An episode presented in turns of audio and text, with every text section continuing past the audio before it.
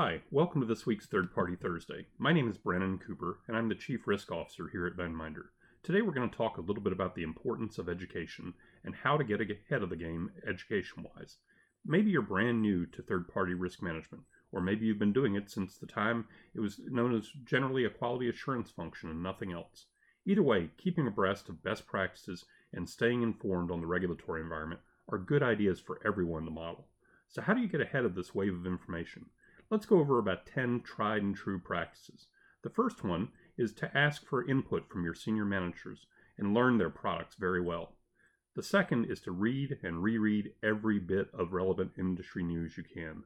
The third, join forums on third party risk management in groups like LinkedIn or on Twitter. The fourth is attend relevant conferences and webinars. They're great places to learn from the experts and ask questions. Next, read enforcement actions. Re- they're released monthly on FDIC.gov and on OCC.gov, and look for areas of criticism that may remind you of something going on within your institution. Next, subscribe to legal analysis and commentary newsletters, like those published by Ballard Spahr and JD Supra. Up next, attend roundtable sessions that include speakers from the various regulatory agencies.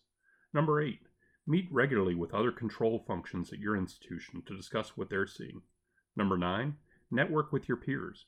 And then finally, never be afraid to ask for advice or simply ask questions.